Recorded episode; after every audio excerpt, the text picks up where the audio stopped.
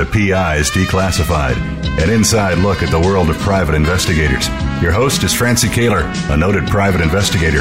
Francie and her guests take you behind the scenes and into the genuine, sometimes gritty business of investigation. You'll hear stories from the trenches with plenty of surprises. Here's your host, Francie Koehler. Good morning. Good morning. Another Thursday morning, and we have an exciting we have an exciting show for you today. I have Bruce Jacobs. Bruce, would you like to say hello? Hello, everyone. Thanks for having me. Uh, Bruce is coming to us from Wisconsin, and uh, you'll you'll be enjoying his little accent, his Wisconsin accent. I enjoy listening to it. Uh, he's he's uh, a former police officer from, from the Manitowoc Police Department, and he's a statement analysis uh, expert. So we're going to talk about today. We're going to talk about various statements that people have made, and he's going to show you where they have problems with their statements. Maybe they leak deception. Maybe they're telling us something else when they're talking.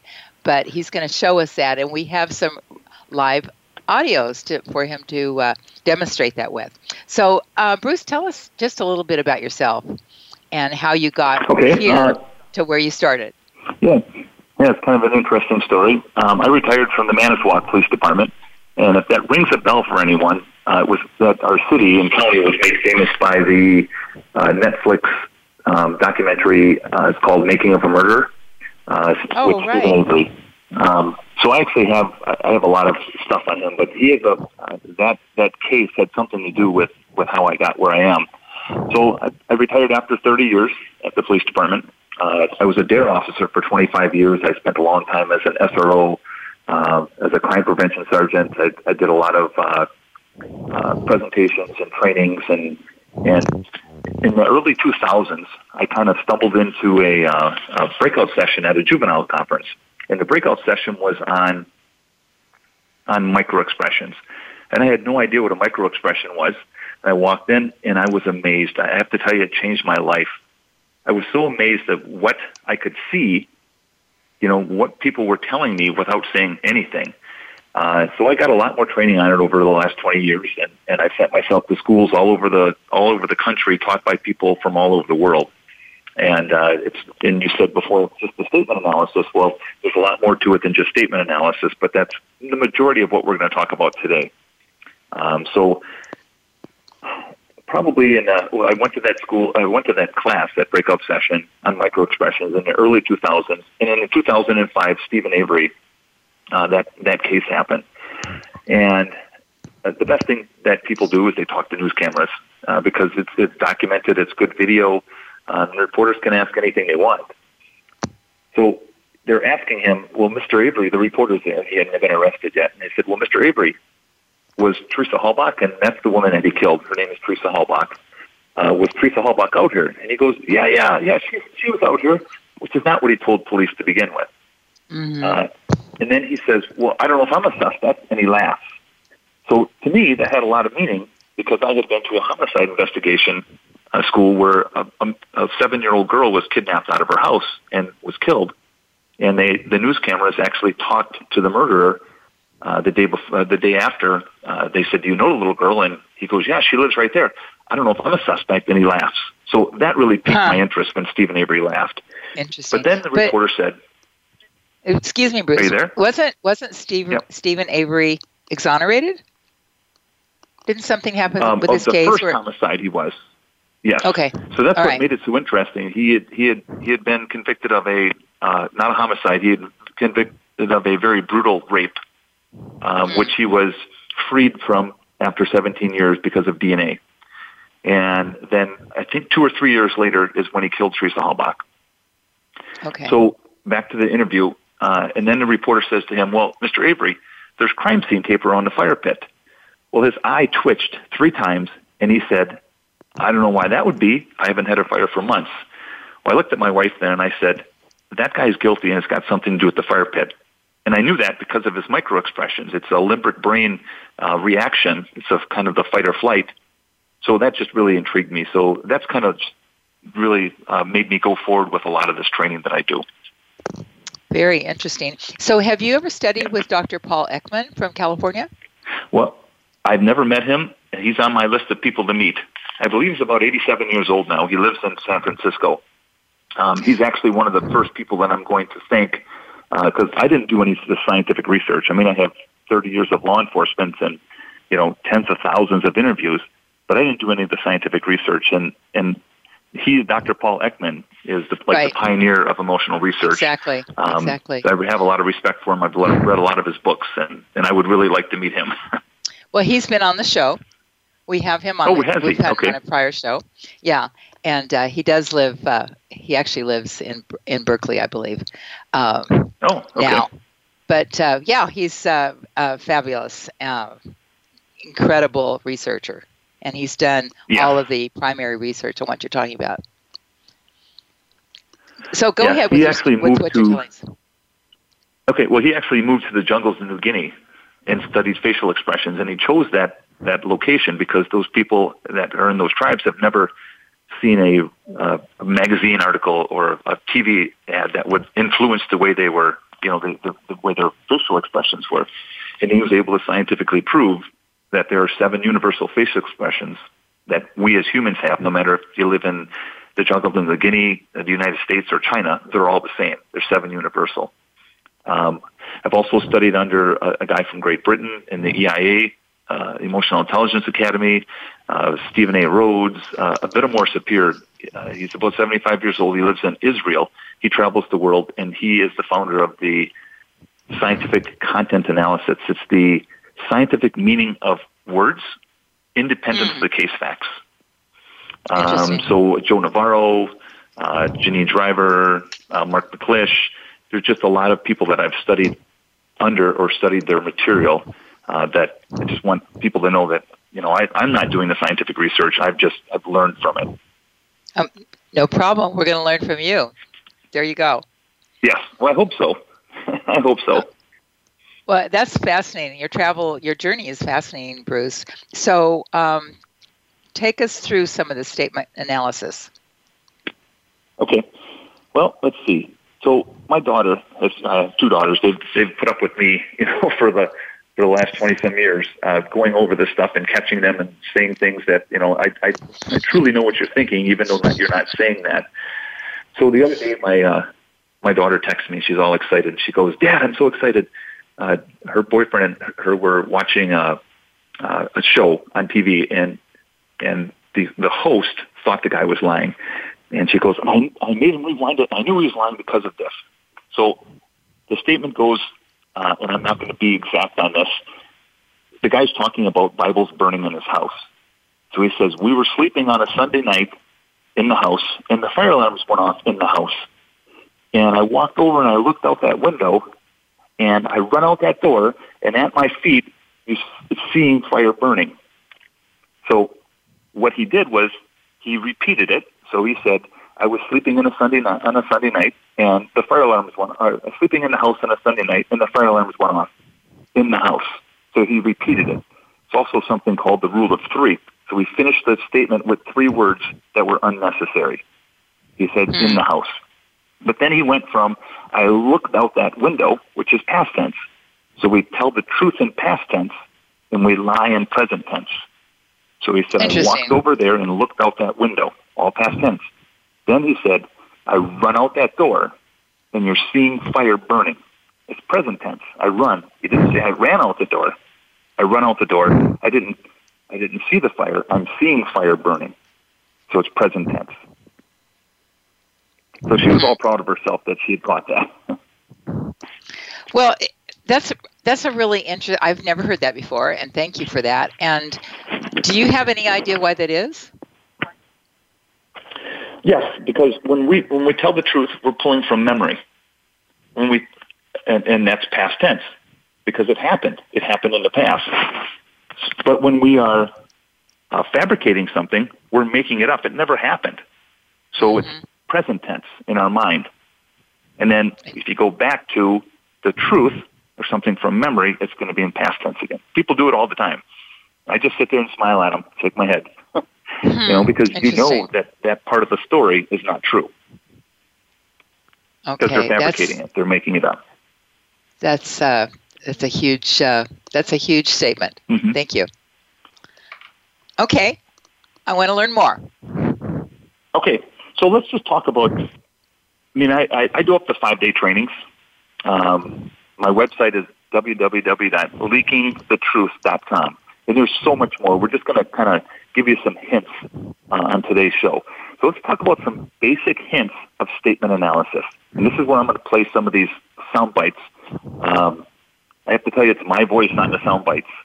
Okay, but these are statements that, that were made uh, when people are, are telling us things. And the first one we're going to look at is called a lack of conviction. And what that means is that uh, we're not looking, we're not locking into the facts. You're going to hear a lot of, I'm not sure, maybe, I think so. So they're not really committed to something. Like if I asked you, Francie, what happened yesterday? You were going to tell me what happened yesterday. You're not going to say, well, maybe, I'm not sure, I don't know. Those are things called a lack of conviction, which is a sign of deception. So we could hmm. play that first clip, the lack of conviction clip.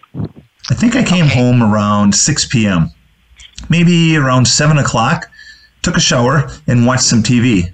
I'm not sure what was on. Later, took a walk, not sure what time, and I don't remember how long I walked. I may have walked past the gas station. I'm not sure though.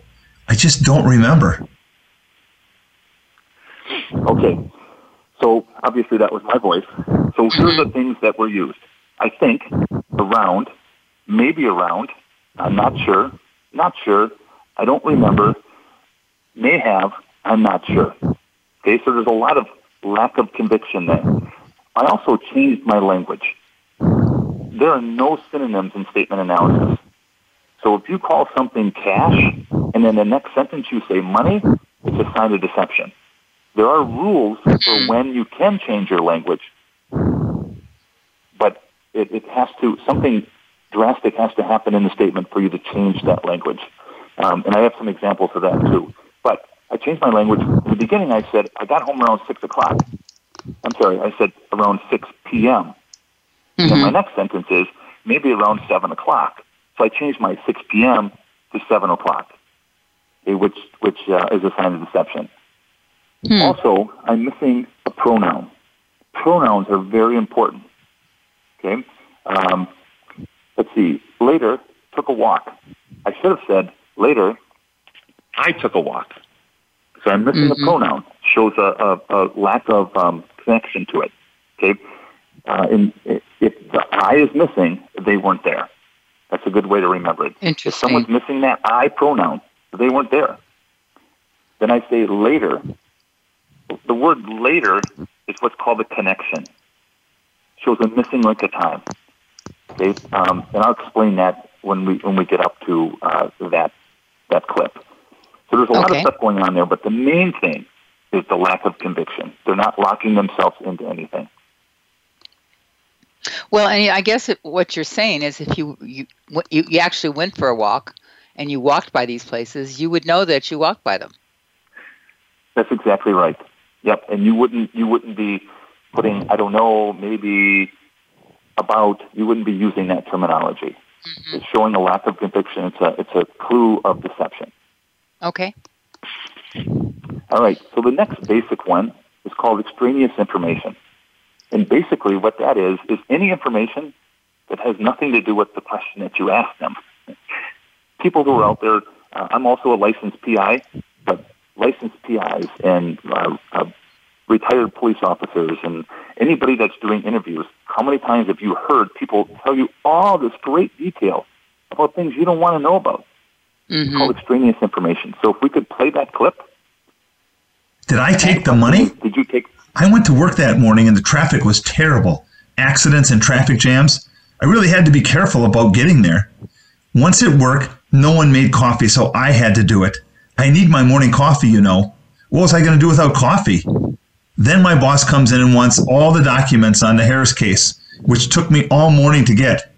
I forgot my lunch, so I had to run out and get fast food. Not good. The hot sauce on the tacos gave me heartburn. I worked all afternoon on getting those documents. Later, I heard about the missing money.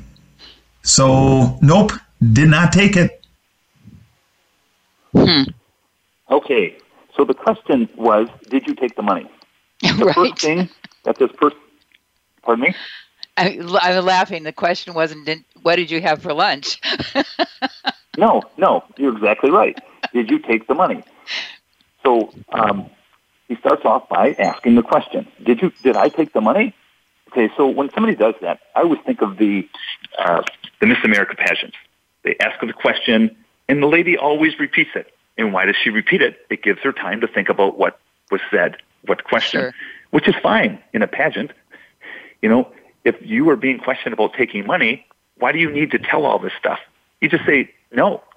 So the big thing is let your yeses be yes and your nos be no. If you mm. ask a yes or no question and the person doesn't answer it with a yes or no, it's a red flag. It's a clue. Okay, not necessarily deception, but there's something going on that you need to look closely at. So the person starts off by saying, "Did I take the money?" Okay, so repeats the question. All this extraneous information about getting to work, coffee, documents, lunch, heartburn, okay, it means nothing. And then he says mm-hmm. later. He says later. How much? How much time is later? See, there's three. There's three parts to a statement. Three types of information in a statement or a verbal statement. One is the important stuff. The person giving the statement has labeled it important because they put it in the statement. Second is the stuff that's not important, so they don't put it in. And the last stuff is the stuff that's so important that they don't put it in. They don't want you to know about it. So how do you figure out where that missing time is? Those are those connections that we're going to talk about coming up. Okay, it shows a missing link of time. So the word later. How much time is later? Okay. Okay. Then he says. Um, then he then he has the change of pace. If you if you re, if you listen to voice inflections, they're very important. So as he says it, he changes uh, those. He says those documents. Later, I heard about the missing money, almost like he asked a question. Okay, so voice inflection. Then he says, "So, nope, I did not take it." Now, if that's all you have, you can disregard it because one little clue, you know, does not make a person uh, uh, guilty. But Right. in statement analysis, we look for clusters, and there's a ton of clusters in here. So first of all, he says nope. So so nope, did not take it. He's missing the pronoun. I did not mm-hmm. take it. He doesn't say that. We'd expect him to say that, but he didn't. Did not take it. He also uses did not. So studies show that people who are being deceptive will not use contractions. So hmm. he says did not instead of no, I didn't take it. Now again, if that's all you have is that non-contractual lie of saying did not versus didn't, disregard it because it means nothing. But it's Right. the totality of the circumstances. It's all the clues. So Okay. pronouns are very important. We're going to get to those. I really get have the pronouns. with that That makes a lot of sense. hmm So let's go to the next one. We're going to talk about verbs and we're going to talk about tense, the tense. Remember, we tell the truth in past tense and we lie in present tense. So let's play the one on verbs. As I was walking across the street, I heard a noise behind me.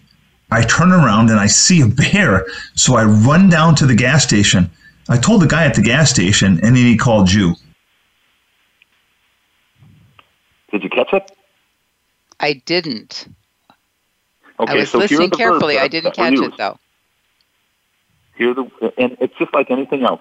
It's practice, practice, practice. So here are the verbs that were used.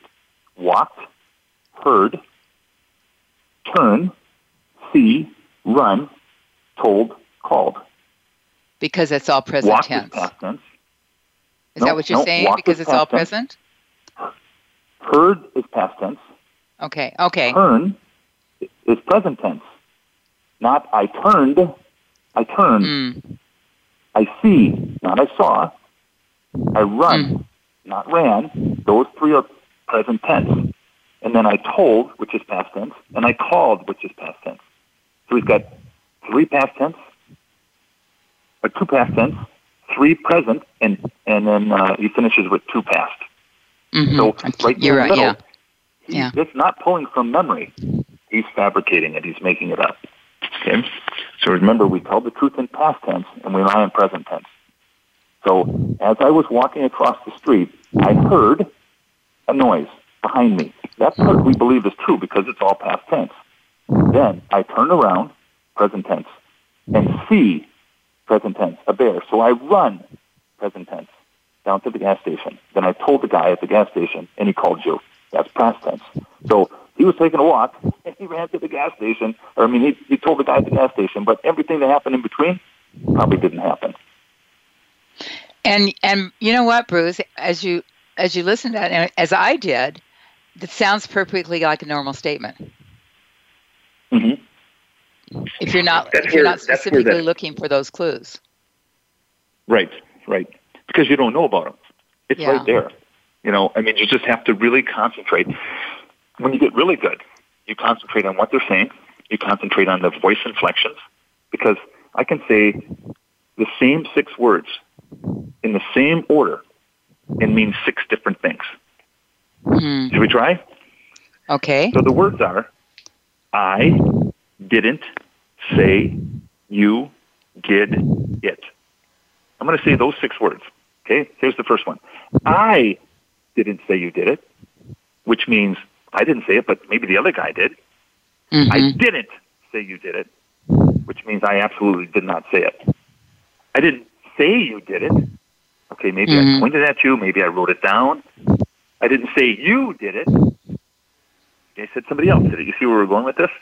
So voice inflections is very important. When somebody asks, answers a question and uses a question mark in their voice inflections, that should tell you something. That's a clue. He's not sure about what he's saying. I should probably dig into that a little bit. Okay. I've got a really good clip of, uh, of Prince Andrew coming up where he answers a question with a question mark with his voice inflection. All right. Are we going to play that one now? Uh, nope, we're going to keep going right down the line. Let, let's Okay. finish those those basic uh, uh, hints about clues about uh, statement analysis. So the next one, let's let's because people say things in order of importance. So usually when somebody makes out a statement, usually the first line is is really what you have to look at for importance because they're going to start off with what's most important to them. So we, when we tell a story and we talk, we put the most important things first. So let's play the next one about order of, of, of appearance. I went on vacation with my daughter Susie, my son Brent, and my wife. Okay? So what does that tell us? What's the difference between my wife and the wife? Okay? You don't have a pronoun in front of wife with the wife. So people tell you how their feelings are. Um, my wife, the wife, mother of my children, right? They're telling Mhm. you how they feel about their spouse. So in this statement, I went on vacation with my daughter Susie, my son Brent, and my wife. Hmm. What's the most important thing to this man? The most The important kids. thing is his daughter Susie, Yep. Yep. okay? Because she's first. And then my son Brent. But he's labeled them. And then he says, and my wife. What's his wife's name? We don't know because she's not important enough to get to get an introduction. That's called an inappropriate social introduction. So it tells us how he feels about his wife. Not only is she last, but he doesn't even say my wife Susie or my wife. I'm sorry, it's his daughter's name. You know, my wife Jane. He doesn't say that. He just says and my wife. So I'm, That's I'm going to be paranoid about the way I talk, Bruce. yeah, people ask me that all the time, you know, and for the most part, I can turn it off.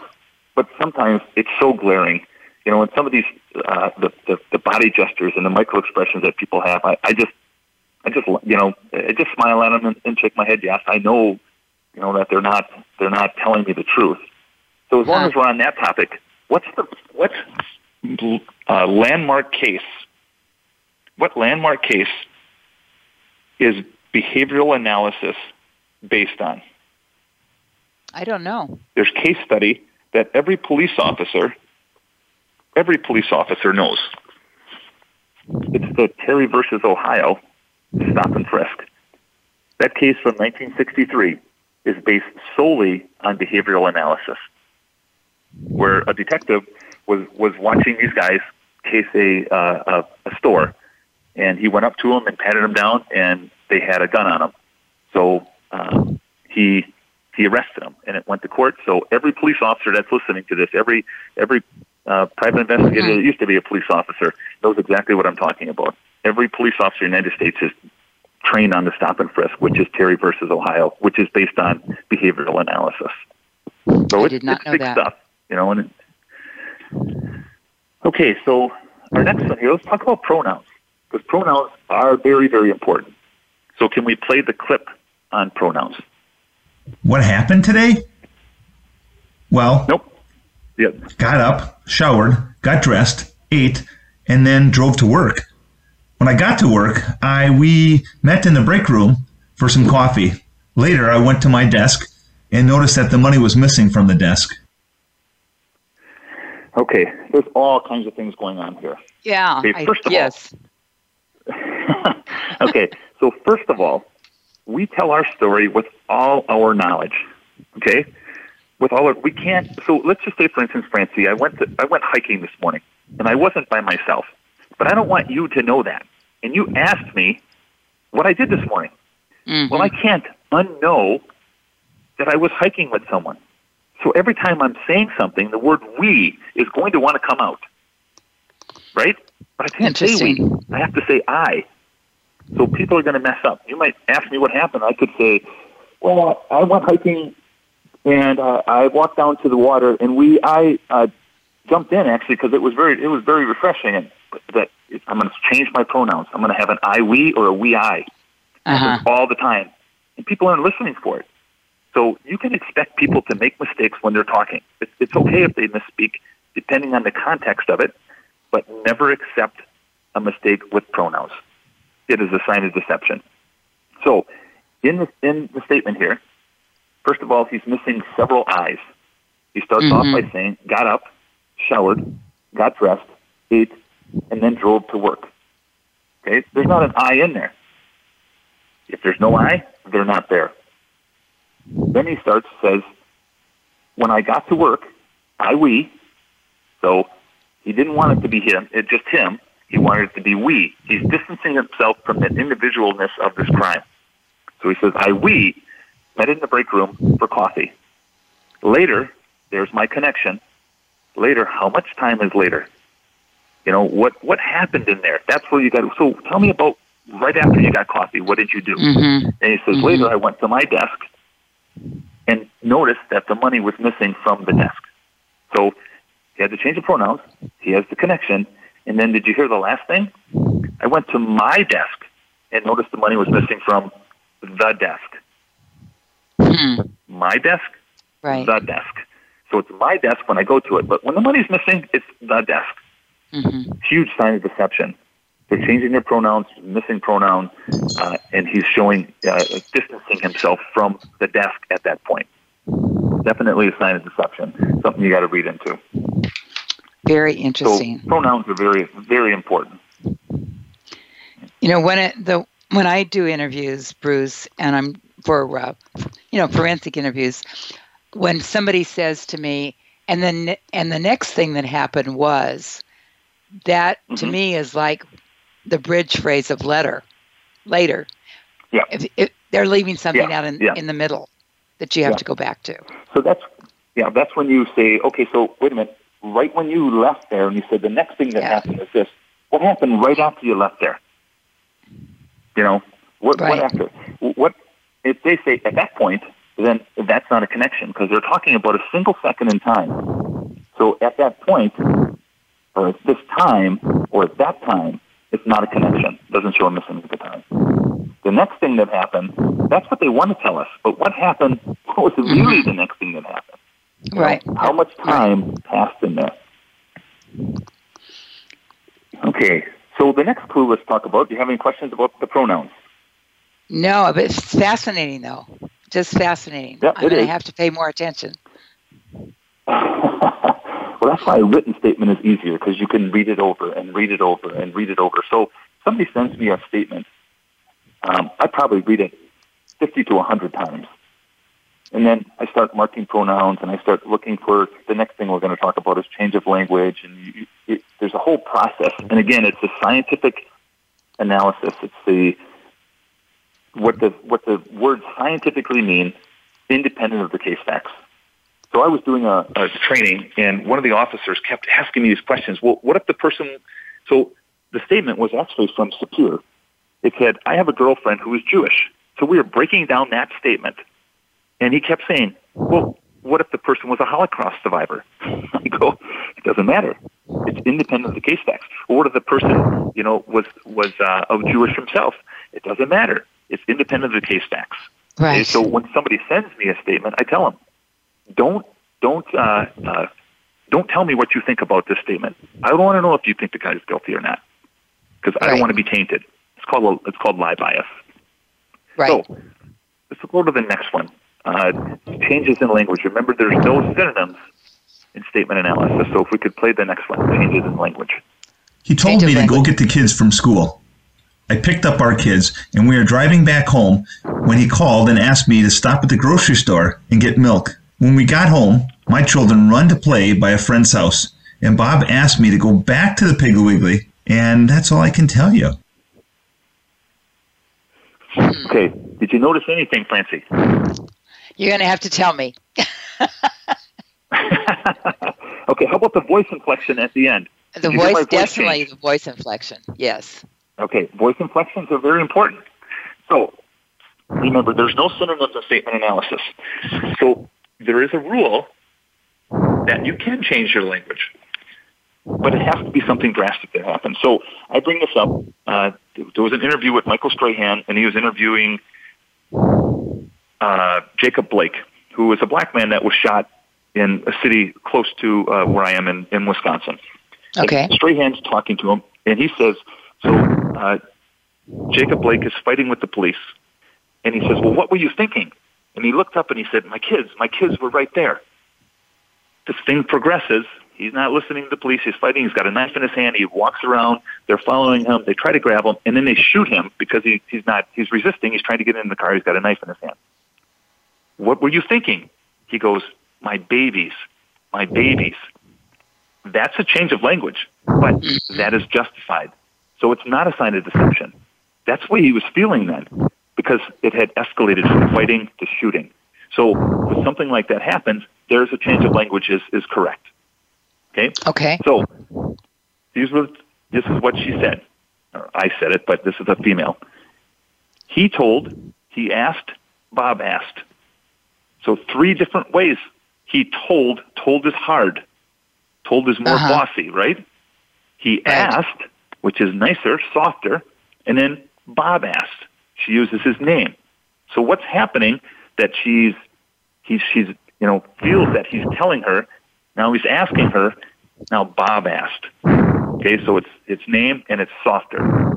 Also, she changes her language to from the kids, our kids, my children. There's all kinds of changes of language in here.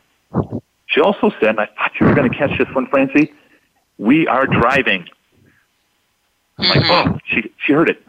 we are driving, present tense, mm-hmm. right? She's not pulling that from memory. Something's going on there. And she also says grocery store and Piggly So she changes the name. Okay? And then at the end, huge sign deception. And that's all I can tell you. And she lowers her voice, or I lowered my voice. Okay, it's the voice inflection, which you heard at the end. But when someone tells you that's about it, that's all I can tell you, that's it in a nutshell, it just ended, they ran off. A lot of those things are three words. And I mentioned before that there's something called the rule of three.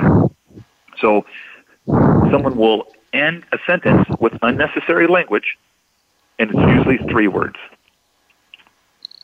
Hmm. So, so plain devil's advocate, Bruce. People do Okay. talk this way.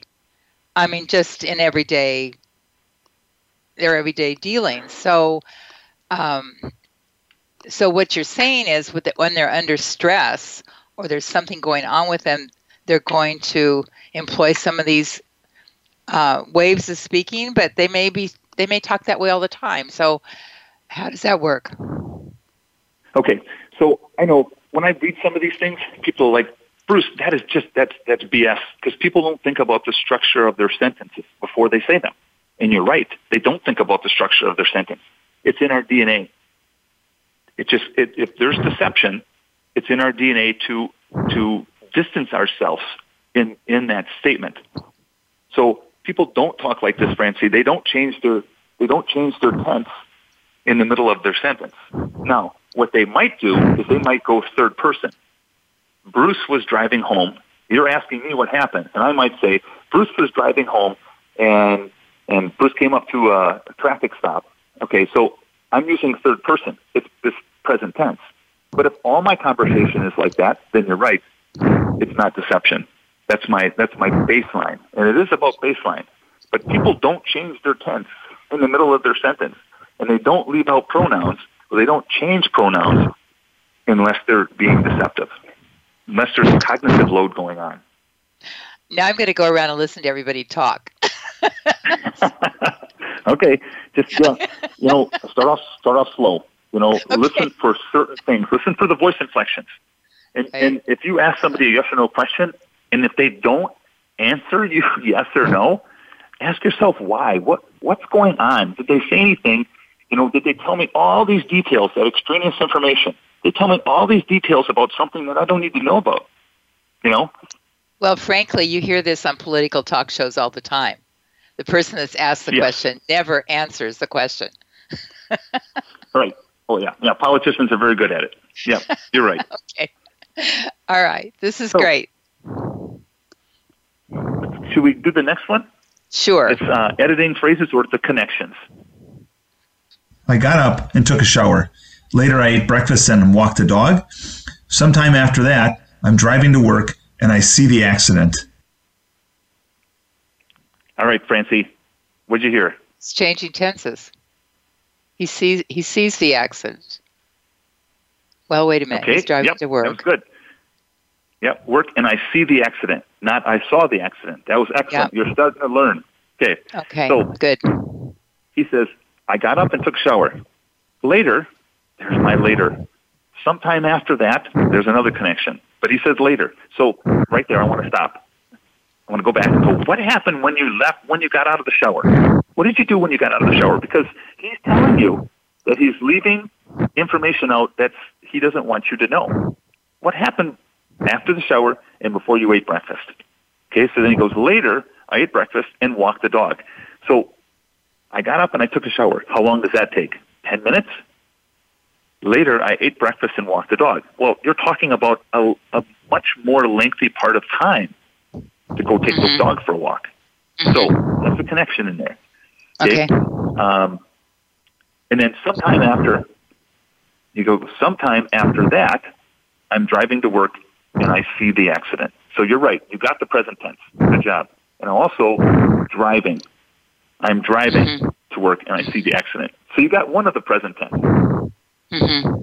Okay, so connections are important because they show a missing link of time. And they show something that they don't want you to know. Okay? Oh. Okay. So I'm learning. Um, okay. Next one we're going to talk about is the change of pace or the shape of the story. So let's go, let's think about the first one about the extraneous information. About 80% of that paragraph about driving to work and the traffic and the accidents and the coffee and all this other stuff. Okay, 80% of that had nothing to do with what I asked. That's the shape of the story. So if I ask you, Francie, what happened yesterday? And you know, maybe there was an incident that you know I'm talking about. You're going to spend, you should spend about 25% of the story setting it up. You're going to spend about 50% of the story telling me about the meat of the story, what happened, and I want to hear contextual embedding. I want to know what it smelled like, what it tastes like, how cold it was, how hot it was, how you felt, how loud the person was yelling. That's called contextual embedding. It shows that they were actually there. Okay, and it will be in past tense if it's true. And then about 25% of the story afterwards. So you should have 50, I'm sorry, 25 before, 50, and 25 after the meat of the story. Think about back about the extraneous information. 80% of that story was before. And at the end, so nope, I didn't take it. Right? It's like 5 mm-hmm. words in the closing. Mm-hmm. So, uh, uh, way off balance. So, can we play the clip on time changes at uh, shape of the story?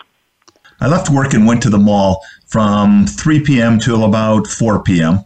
I drove to the gas station to get gas and beer and arrived at Pat's house just before the game started at 6 o'clock. At about 9.30, we went to the McDonald's and I was home about 1 a.m. Okay, mm-hmm. what'd you hear? He ended it with a question. Right. He ended up with a question mark. That was good. But think about his times that he said. So he said, I left work. And the word left has a scientific meaning to it. It means pressured for time. Okay? So I left work and I went to the mall from about from 3 p.m. to about 4. So he's narrowed down an hour of time in mm-hmm. that one sentence. It's mm-hmm. called lines per minute, lines per hour. He's got an hour per line. Okay? Then his next line is I drove to the gas station to get gas and beer, and I arrived at Pat's house just before the game started at 6 o'clock. That's two lines, two hours.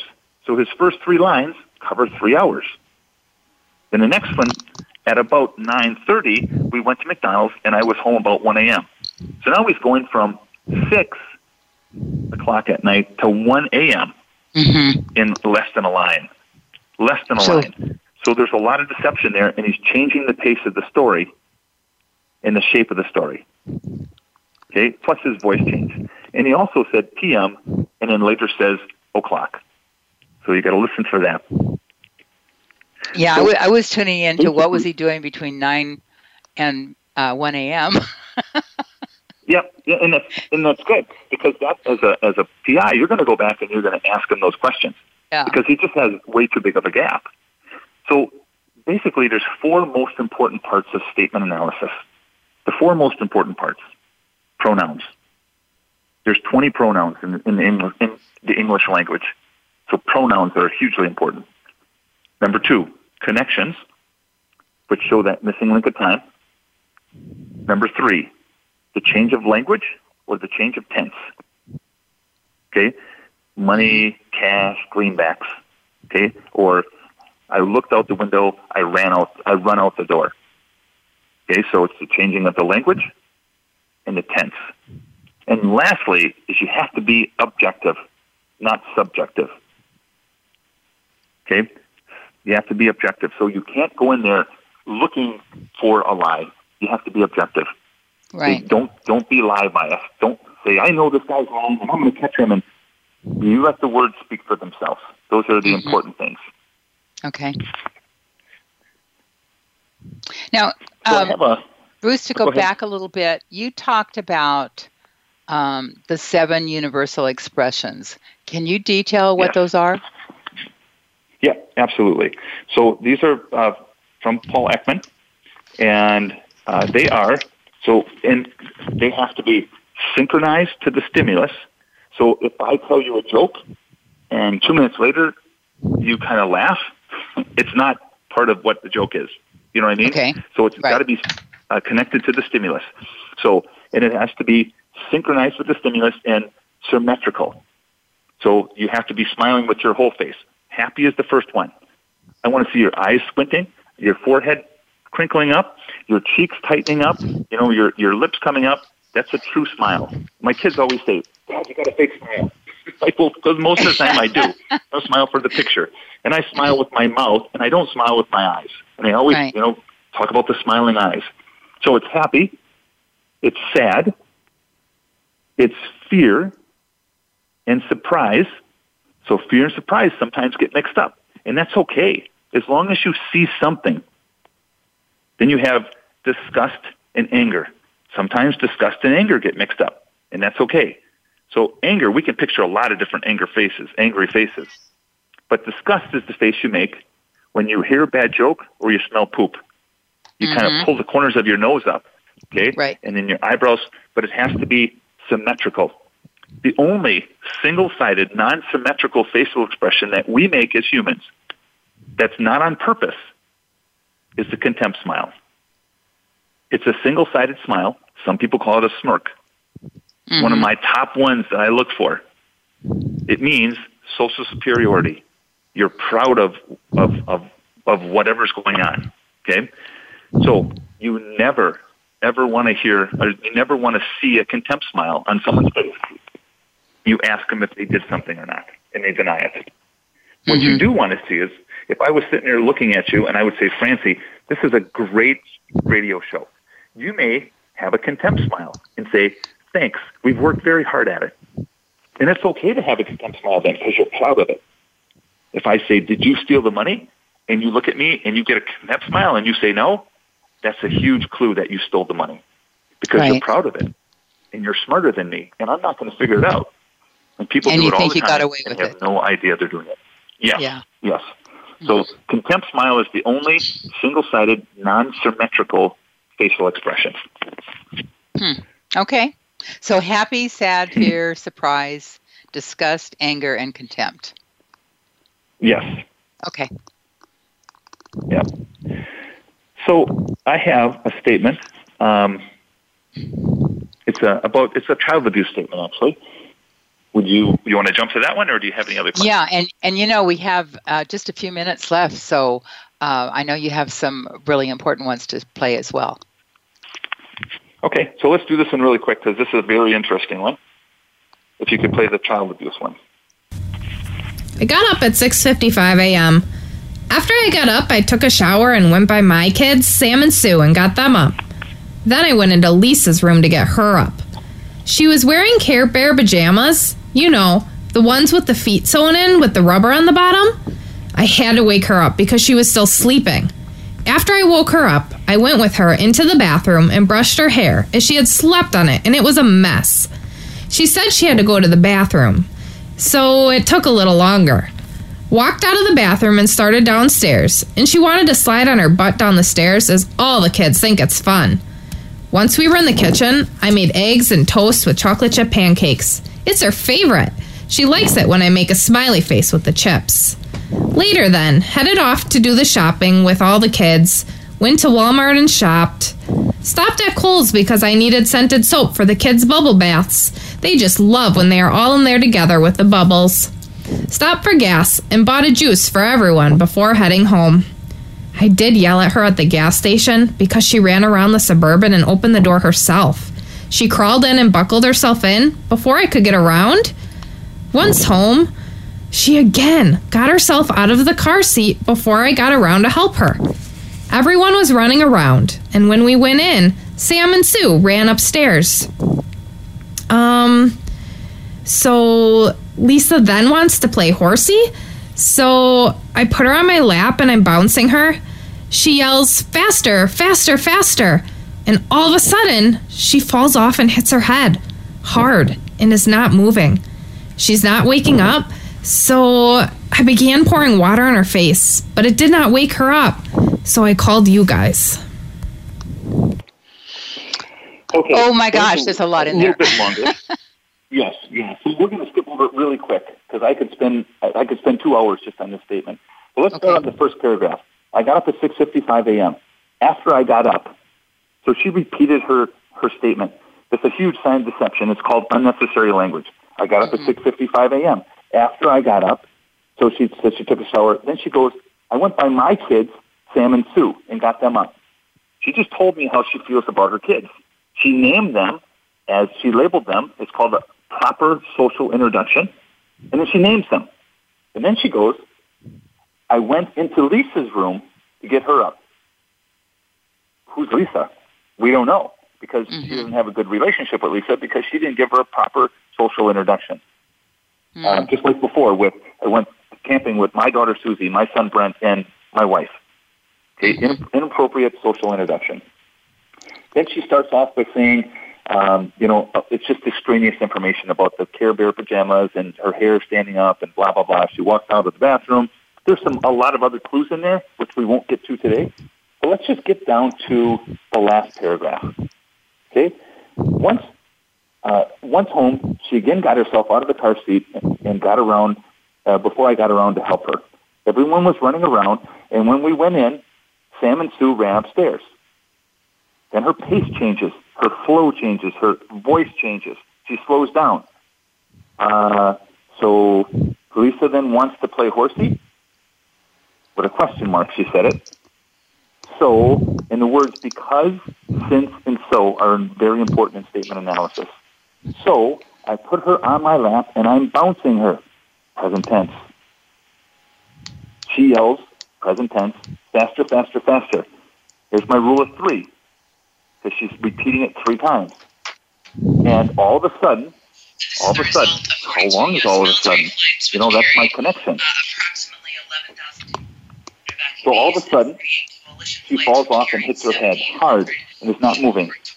She's not waking up, so I begin pouring water, present tense, on her face. But it did not work. I did not wake her up. So I called you guys. So basically, 78% of that story was before the incident. Mm-hmm. 20% the meat of the story, and a 2% closing. So scientifically, it's a deceptive structure. And that's fascinating, Bruce. You know, we only have three minutes left. Um, okay. I know you wanted to get to some other um, some other recordings, and I'm wondering if you we want to make a second segment for this show because I think you're sure. offering a, so much information that is difficult to cover in one hour. Um, oh, yeah. So if you're yeah. up to that, let's uh, let's schedule another show. I'm not sure what the time okay. frame is, but I'm I know that people would be really interested in in hearing the rest of what you have to say. Would that be would oh, that work for great. you? A part two? Yes. Yes, absolutely. Okay, let's do that because um, we do need to go and there's other people that have shows after us that are waiting for their space. But i you know this has been fascinating. I really appreciate it.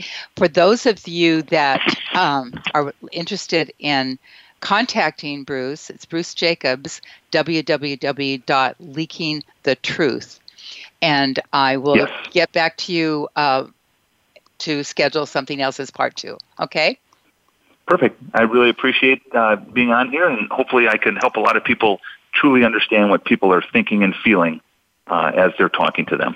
It's yeah, this is really good, meaty information that's very practical. So, uh, thank you so much for being on the show, Bruce. I appreciate it. And for the rest of you folks, this is going to give you a lot to think about. It's PIs Declassified. I'm Francie Koehler. Thanks so much for listening. You've been listening to PIs Declassified with your host, Francie Koehler. Tune in every Thursday at noon Eastern Time. That's 9 a.m. for you West Coast listeners. PIs Declassified explores stories of deceit, mystery, and detectives unraveling the truth. Every Thursday at noon Eastern, 9 a.m. Pacific Time here on the Voice America Variety Channel.